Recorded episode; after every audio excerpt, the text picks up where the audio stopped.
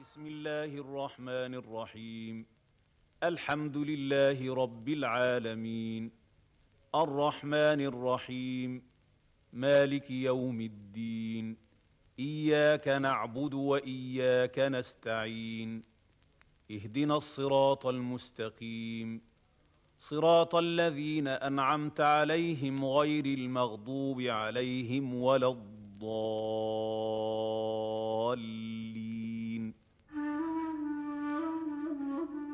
Au nom du Dieu compatissant et miséricordieux, louange à Dieu, Seigneur de l'univers, le compatissant et le miséricordieux, souverain du jour du jugement.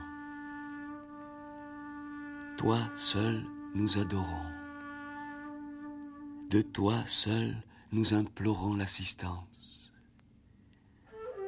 Guide-nous dans le droit chemin, le chemin de ceux que tu as comblés de bienfaits, non celui de ceux qui encourent ta colère, ni celui des égarés.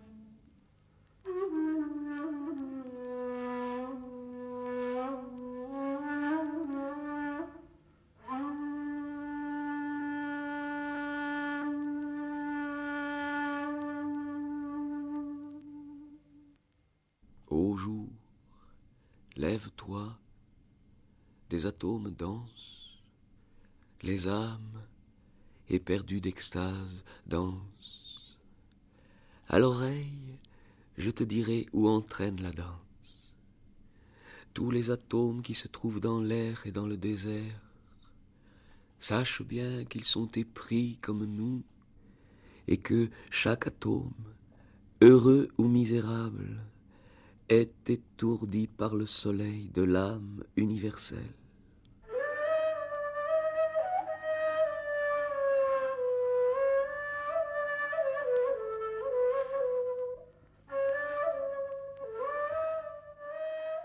Le poème que nous venons d'entendre nous fait pressentir combien la pensée islamique se fonde sur une unité essentielle de l'homme et du monde.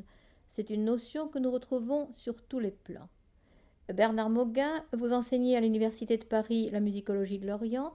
Pourriez-vous nous dire si nous retrouvons cette même unité dans le domaine musical? Eh bien, euh, peut-être devrais-je, avant de vous répondre, essayer de définir l'opposition qu'on peut trouver entre la musique occidentale et la musique orientale en général. Dans la musique occidentale, nous avons affaire à une conception qui va procéder par plan, euh, par euh, euh, architecture, si vous voulez, dans un style d'une structure très définie, qui va être presque tangible, n'est-ce pas, par l'esprit le, humain. Alors que dans la musique de l'islam, on procède tout à fait différemment. Il n'y a pas, par exemple, les oppositions que l'on trouve dans la musique occidentale. Dans la musique occidentale, tel plan s'oppose à tel autre de façon à avoir un équilibre. Dans la musique orientale, il va y avoir, au contraire, euh, une certaine continuité, euh, la recherche euh, de quelque chose qui va petit à petit avancer, mais sans aucune considération du temps. C'est-à-dire qu'en en fait, le musicien, le chanteur, va chanter, va jouer, euh, sans avoir une considération spéciale pour la durée, c'est-à-dire qu'il va pouvoir reprendre des motifs, les répéter un certain nombre de fois, mais en y ajoutant toujours quelque chose de plus. Peu importe si dans le temps, dans la durée plus exactement, euh, l'architecture n'est pas euh, tout à fait satisfaisante, on part d'un autre principe, c'est qu'on veut avoir un effet de communication instantanée avec l'auditeur. Ah oui, mais alors là, ça m'intéresse d'autant plus que moi, je retrouve ces notions-là absolument partout. L'islam a une notion du temps tout à fait particulière euh, sur laquelle je serais peut-être euh, appelée à revenir au cours de, ces causeries parce qu'elle me paraît absolument fondamentale et elle conditionne toute une vision du monde qui va s'exprimer aussi bien euh, dans l'architecture et dans la décoration comme l'arabesque qui est en somme c'est cette notion d'instinct. En musique, effectivement, on retrouve cette arabesque. Le grand principe de la musique dans l'islam, c'est l'improvisation. Pas n'importe quelle improvisation, bien entendu. Il y a des règles extrêmement euh, strictes, extrêmement sévères, mais euh, l'interprète, qui en fait n'est plus un interprète, c'est un créateur vraiment, est absolument libre dans le cadre de cette sorte d'ossature et il va euh, donner libre cours à chaque instant de création. C'est en somme euh, une musique qui n'a pas de passé, pas d'avenir, qui est vraiment quelque chose qui va se développer au moment. Et alors justement, dans cette improvisation, euh, l'emploi de ces arabesques va être fait pour développer quelque chose insensiblement qui, à chaque instant, va être mis en question. Si vous voulez, l'arabesque dans la musique, c'est un point de retour éternel. On revient constamment vers le point de départ pour de nouveau chercher, chercher, approfondir les choses et euh, vraiment euh, descendre le plus profond, à moins que ce soit monter le plus haut. Oui, mais alors cette notion d'instinct, comme je le disais tout à l'heure, enfin, euh, elle est très frappante. Vous savez, quand on commence à étudier un peu, par exemple, les poésies arabes, persanes ou turques, un lecteur occidental est très frappé par le caractère décousu de ces poèmes. Nous avons dans un poème classique européen, bon, un commencement, un début et une fin.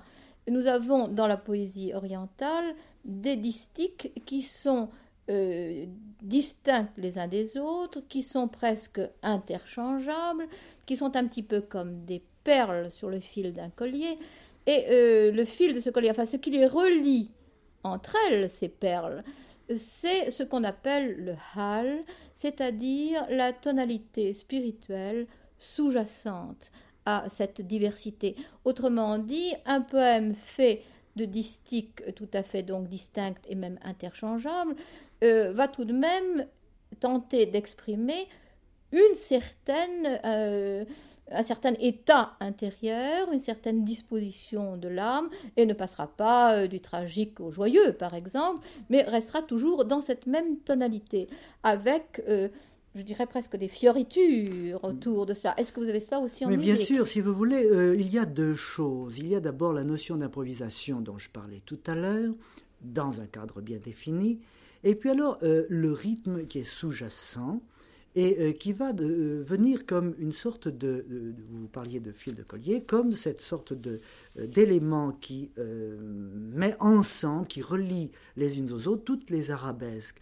ce rythme est fait sous la forme de cycles qui reviennent périodiquement, mais qui vont vraiment faire comme une sorte de spirale qui va se développer et relier entre eux les moments les moments qu'exprime le soliste, par exemple, dans ses arabesques. Euh, vraiment, c'est presque une notion atomique du temps, si vous voulez, euh, en liaison avec un certain nombre de cycles beaucoup plus importants. Il y a là cette superposition, cette analogie, enfin tout, tout ce symbolisme euh, qui s'établit d'ailleurs sur euh, un certain nombre de, euh, de, notions, et notamment par exemple sur la notion de, de makam, qui est un mot extrêmement utilisé en musique puisque c'est la base même des, de cette improvisation dont nous parlions. Mais peut-être au fond faudrait-il deux mots d'explication sur ce, ce makam, sur ces makams. Le makam, euh, c'est un développement mélodique, plus exactement c'est le développement d'un sentiment au moyen d'un certain nombre euh, de euh, structures et de conventions, d'échelles, de sons, de références constantes. Dans un makam, le musicien va observer un certain cheminement pas n'importe lequel. Il va avoir des étapes bien déterminées. Mais par contre, entre ces étapes, il va y avoir une, une improvisation, quelque chose de créé nécessairement, mais qui va euh, être toujours l'effort du musicien sur lui-même pour s'approcher le plus possible de ce que le makam, qui est euh, qui est l'état, si vous voulez, l'état profond, je crois, le, degré d'être, va exprimer. En fait, si vous voulez, le makam, c'est une, certaine échelle que l'on gravit petit à petit et qui va mener dans des régions diverses, soit de l'homme, et là je pense par exemple au symbolisme qui a été exprimé sous la forme de différents noms de makam donnés à telle ou telle région du corps, euh, soit euh, dans le domaine euh, du, du, zodiaque, par exemple, puisque les makams correspondaient au zodiaque, aux éléments, au tempérament de l'homme, c'est-à-dire que là, on a tout un, échelonnage de symbolisme, une, certaine quantité d'analogies qui, je crois, est un monde énorme et je crois qu'on n'a pas tout à fait le temps d'évoquer très, profondément tout cela. Oui, c'est très curieux parce que moi, euh, qui suis tout à fait béotienne en matière de, musique, enfin, j'ai surtout étudié les poètes, les écrivains, les mystiques. Et cette notion de makam est quelque chose d'absolument essentiel en psychologie euh, musulmane. C'est en effet le degré atteint par les efforts d'un être le degré d'être, de niveau de connaissance et de spiritualité atteinte euh, par un être par ses efforts euh, personnels. Et une fois qu'on a atteint un certain makam, qui est mettons le makam de la pauvreté spirituelle, du détachement, de la résignation, de l'abandon à Dieu, enfin il y en a, mais vous savez, les psychologues de l'islam ont été des, maîtres en matière d'introspection, eh bien, euh, on ne le perd plus, ce makam. Mais alors, ce même makam, n'est-ce pas, qui est un degré dans la structure de l'être, dans cette échelle dont vous parliez tout à l'heure, et ça, c'est une notion très importante parce que je crois que j'aimerais beaucoup revenir là-dessus. Bon, eh bien, une fois cet échelon gravi, si vous voulez, on ne redescend plus. Seulement, euh, ce, un même makam peut être coloré par euh, des sensations euh, fugitives, par ce que justement on appelle le hal, c'est-à-dire cette tonalité spirituelle de l'instant. Donc par exemple, mettons qu'un makam euh, d'abandon à Dieu, qui est un certain makam, peut être vécu existentiellement, enfin vécu dans la joie ou au contraire dans la douleur, ou enfin, n'est-ce pas, le hal, le hal est quelque chose de passager, c'est une irisation de l'esprit. Oui, d'ailleurs, oui, oui, on rencontre cela bien sûr. Enfin, tout, vous, avez euh, tout à fait décrit ce qu'est un makam musical finalement, parce que en fait, à travers l'échelle euh, que nous évoquions, euh, il y a des, une hiérarchie, il y a des degrés, n'est-ce pas, plus ou moins importants. Et dans cette hiérarchie, il y a un point de départ. Ce point de départ, c'est Dieu, si vous voulez, c'est le un, c'est quelque chose euh, euh, vers lequel l'homme va tendre, enfin, dont d'où l'homme sort et auquel l'homme aspire de revenir, n'est-ce pas? C'est, euh, on l'a dit souvent, par exemple, l'océan euh, c'est peut-être même vous qui m'en parliez tout à l'heure, et j'avais trouvé ça euh, très euh, bien, c'est l'océan qui est toujours là, mais dessus il y a des vagues qui sont le hal, sans doute dont vous parliez, mais il y a toujours cette unité. Et dans le zomakam musical, pour être plus précis, on a toujours un son qui est souvent tenu comme représentant justement ce point de départ, et l'instrument, un autre instrument va se détacher, par exemple, euh, de, cette, euh, de, ce, de, ce, son tenu pour aller explorer des, des régions différentes, pour s'efforcer d'atteindre peut-être à l'octave, c'est-à-dire à, euh, cette unité multipliée par deux, et puis pour revenir à cette octave.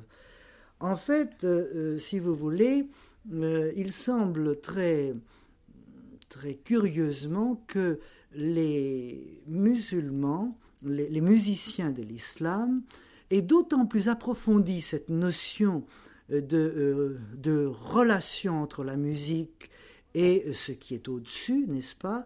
C'est d'autant plus curieux, ou peut-être le contraire, que l'islam orthodoxe a toujours été plus ou moins méfiant vis-à-vis -vis de la musique, euh, combien les, querelles de docteurs et d'orthodoxes étaient vives euh, avec les, euh, les maîtres, justement, les chers ou les maîtres soufis, n'est-ce pas, au sujet de la musique. Ceux-là prenant leurs arguments dans le Coran, ceux-ci revenant à d'autres traditions prenant, et, prenant également leurs arguments dans le même Coran. Et alors, Peut-être est-ce même, au fond, du fait de cette euh, sorte de contrainte, qu'est né un approfondissement perpétuel du sens de la musique vis-à-vis d'une recherche propre à toutes ces confréries religieuses qui sont le, cœur même de l'islam finalement. je me demande si en fait cette controverse qui en effet l'islam orthodoxe a toujours vu avec une certaine défaveur les concerts et les séances de musique, et dans le fond, je crois que ça a amené, enfin vous l'avez remarqué très justement, euh, le fait même que ce soit mis en question, que ça fasse problème, a mené à une certaine décantation, parce que même des théologiens, en fait, euh, en effet, ils se réfèrent au Coran, qui dit que, euh, simplement un verset du Coran, qui dit qu'il ne faut pas prier en état d'ivresse. Bon, alors bien sûr, on peut prendre ça dans un sens un peu grossier, mais enfin, il y a des ivresses beaucoup plus subtiles que celles du vin ou de la drogue, qui sont bien entendu absolument et formellement interdites, mais on peut s'enivrer de son propre état spirituel. Et c'est pour cela que les grands euh, maîtres soufis ont toujours dit, enfin, euh, il faut être amoureux de l'aimer, non pas de l'amour, enfin, il ne faut pas s'enivrer de son propre état spirituel. Mais des théologiens aussi orthodoxes et aussi admis par l'ensemble de la communauté musulmane que Razali, qui était l'algazel, notre grand algazel du Moyen Âge, admet qu'il y a différentes catégories d'auditeurs et que euh, si j'allais vous le citer d'ailleurs justement ça. Oui, si c'est une prière, enfin si si l'auditeur écoute de la musique avec un désir de de, se dépasser lui-même, enfin et justement d'aller d'aller au-delà et non pas pour une espèce d'enivrement un peu sensuel, alors la musique est permise. Oui, euh, en fait, je crois que Razali euh, distingue ceux pour qui la musique va être un plaisir et la l'audition est possible. Ceux qui, euh, pour qui la musique va développer de mauvaises passions, alors là, évidemment, c'est absolument illicite. Et ceux pour lesquels la disposition intérieure est euh, finalement suffisante pour profiter de cette sorte d'ascension. Et pour lesquels le séma, c'est-à-dire l'audition qui va euh, se transformer, s'extérioriser en mouvement, en geste rythmique, euh, va être donc euh, une sorte de vie de rappel et de moyen de, de, tourner autour de, son centre. Et là, évidemment, je, pense à tout, tout, le développement de la musique chez les, dans la confrérie des Mevlevi et au rôle justement qu'a joué le, ney, cet instrument si merveilleux euh, qui est une simple flûte de bambou percée de sept trous et qui euh, symbolise du reste, là on en revient, nous avions je crois prononcé le mot de symbolisme tout à l'heure, qui symbolise un, grand nombre de choses. Il n'est pas question ici d'évoquer euh, tous les degrés de symbolisme, mais enfin en fait le, ney c'est l'homme, l'homme parfait qui laisse l'absolu euh, se, passer à travers de lui, l'absolu étant le souffle, n'est-ce pas, du musicien. C'est l'instrument sacré puisque le musicien va euh, prononcer euh, euh, l'un des noms de Dieu ou, n'est-ce pas, en jouant. C'est un instrument qui va représenter également le souvenir de, de, l'homme et son unité primordiale. Vous, vous, connaissez la très jolie histoire de, de la naissance du nez. je crois que le prophète avait confié à son gendre Ali un certain nombre de, secrets et euh, celui-ci, au bout d'un certain temps, n'avait pu y tenir il était allé au bord d'un trou euh, qu'il avait creusé, confier à ce trou les différents secrets que lui avait euh, confiés le prophète. Et je crois qu'un peu de salive tomba de sa bouche et un peu plus tard, un roseau poussa à cet endroit et un berger vint, coupa le roseau perça ce roseau de trous et joua des mélodies qui enchantaient absolument euh, et qui faisait tomber en extase tous les auditeurs. Et c'est ce même Ney d'ailleurs qui va symboliser les mélodies du paradis, cette sorte d'évocation euh, de ce qui vient d'avant, euh, auprès, du, auprès duquel l'homme aspire toujours à retourner. Je crois qu'on pourrait citer de nombreux textes dans lesquels euh, la musique, et ce n'est justement, euh, va évoquer euh, cette nostalgie sans cesse présente en l'homme pour un autre endroit, pour son paradis originel, pour le retour à ce pacte conclu, pour, somme toute, se sortir, briser son enveloppe charnelle et retourner à son origine. Oui, vous savez que ce pacte, ce pacte qui a, joué dans toute la mystique musulmane un rôle absolument fondamental, euh, provient, enfin, euh, se fonde sur un verset du Coran qui raconte que Dieu, euh, interrogeant dans les, germes de l'humanité future qui se trouve encore dans les reins de l'Adam primordial, leur demande Alastu rabicum, ne suis-je pas votre Seigneur? Ils répondent oui. Et alors c'est à ce, pacte primordial que des mystiques comme Jonaïde rattachent rattache euh, cette, euh, cette, nostalgie. Et Jonaïde a dit, quand nous entendons, nous entendons les sons de la musique, quelque chose s'agite en nous et le reconnaît.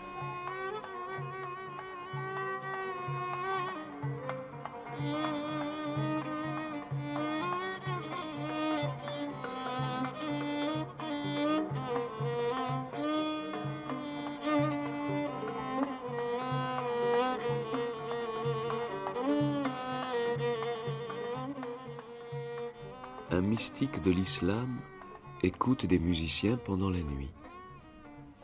Son but, dit le poète, en écoutant les sons du rebab, était, comme c'est le cas des amoureux fervents de Dieu, de se remémorer cette allocution divine.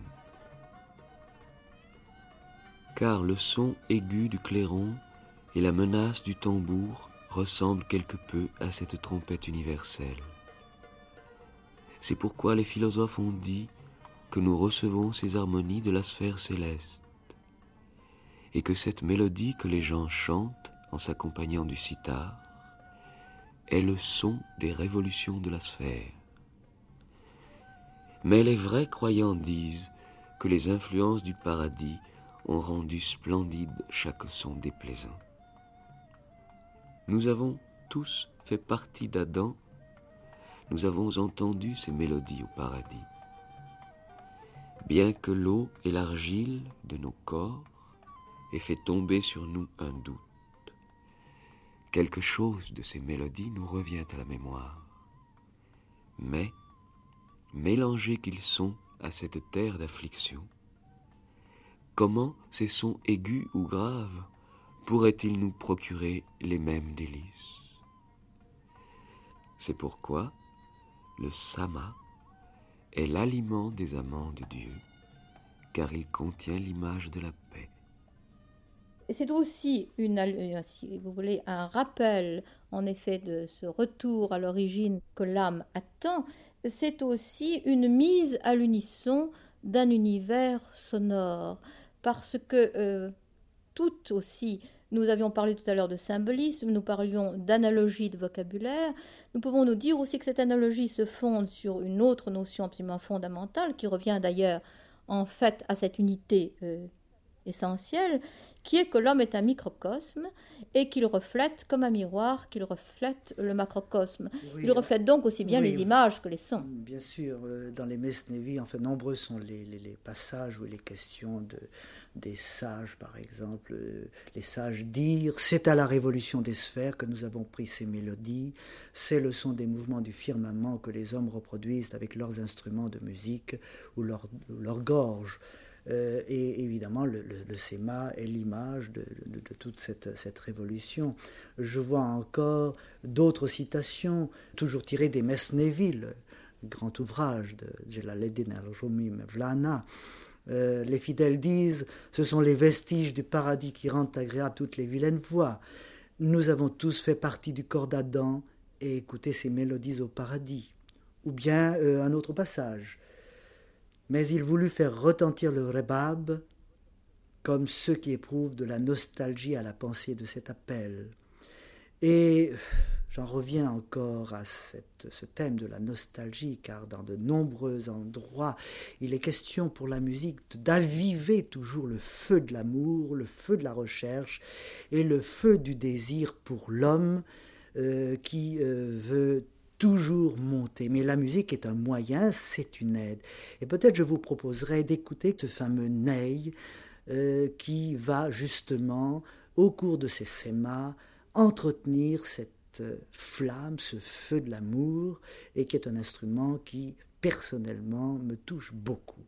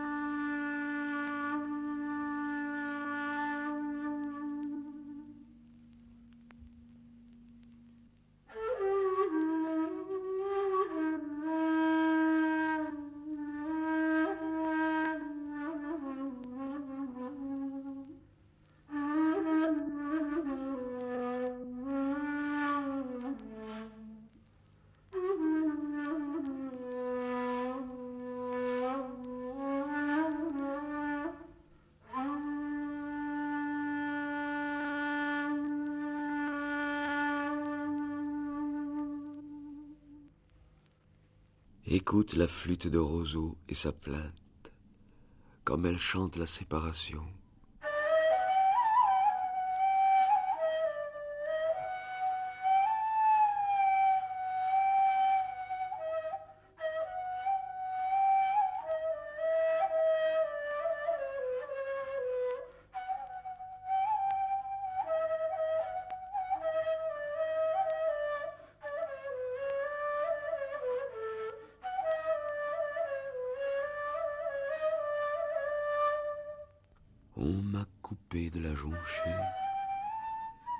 Dès lors, par ma lamentation, sur l'homme et la femme.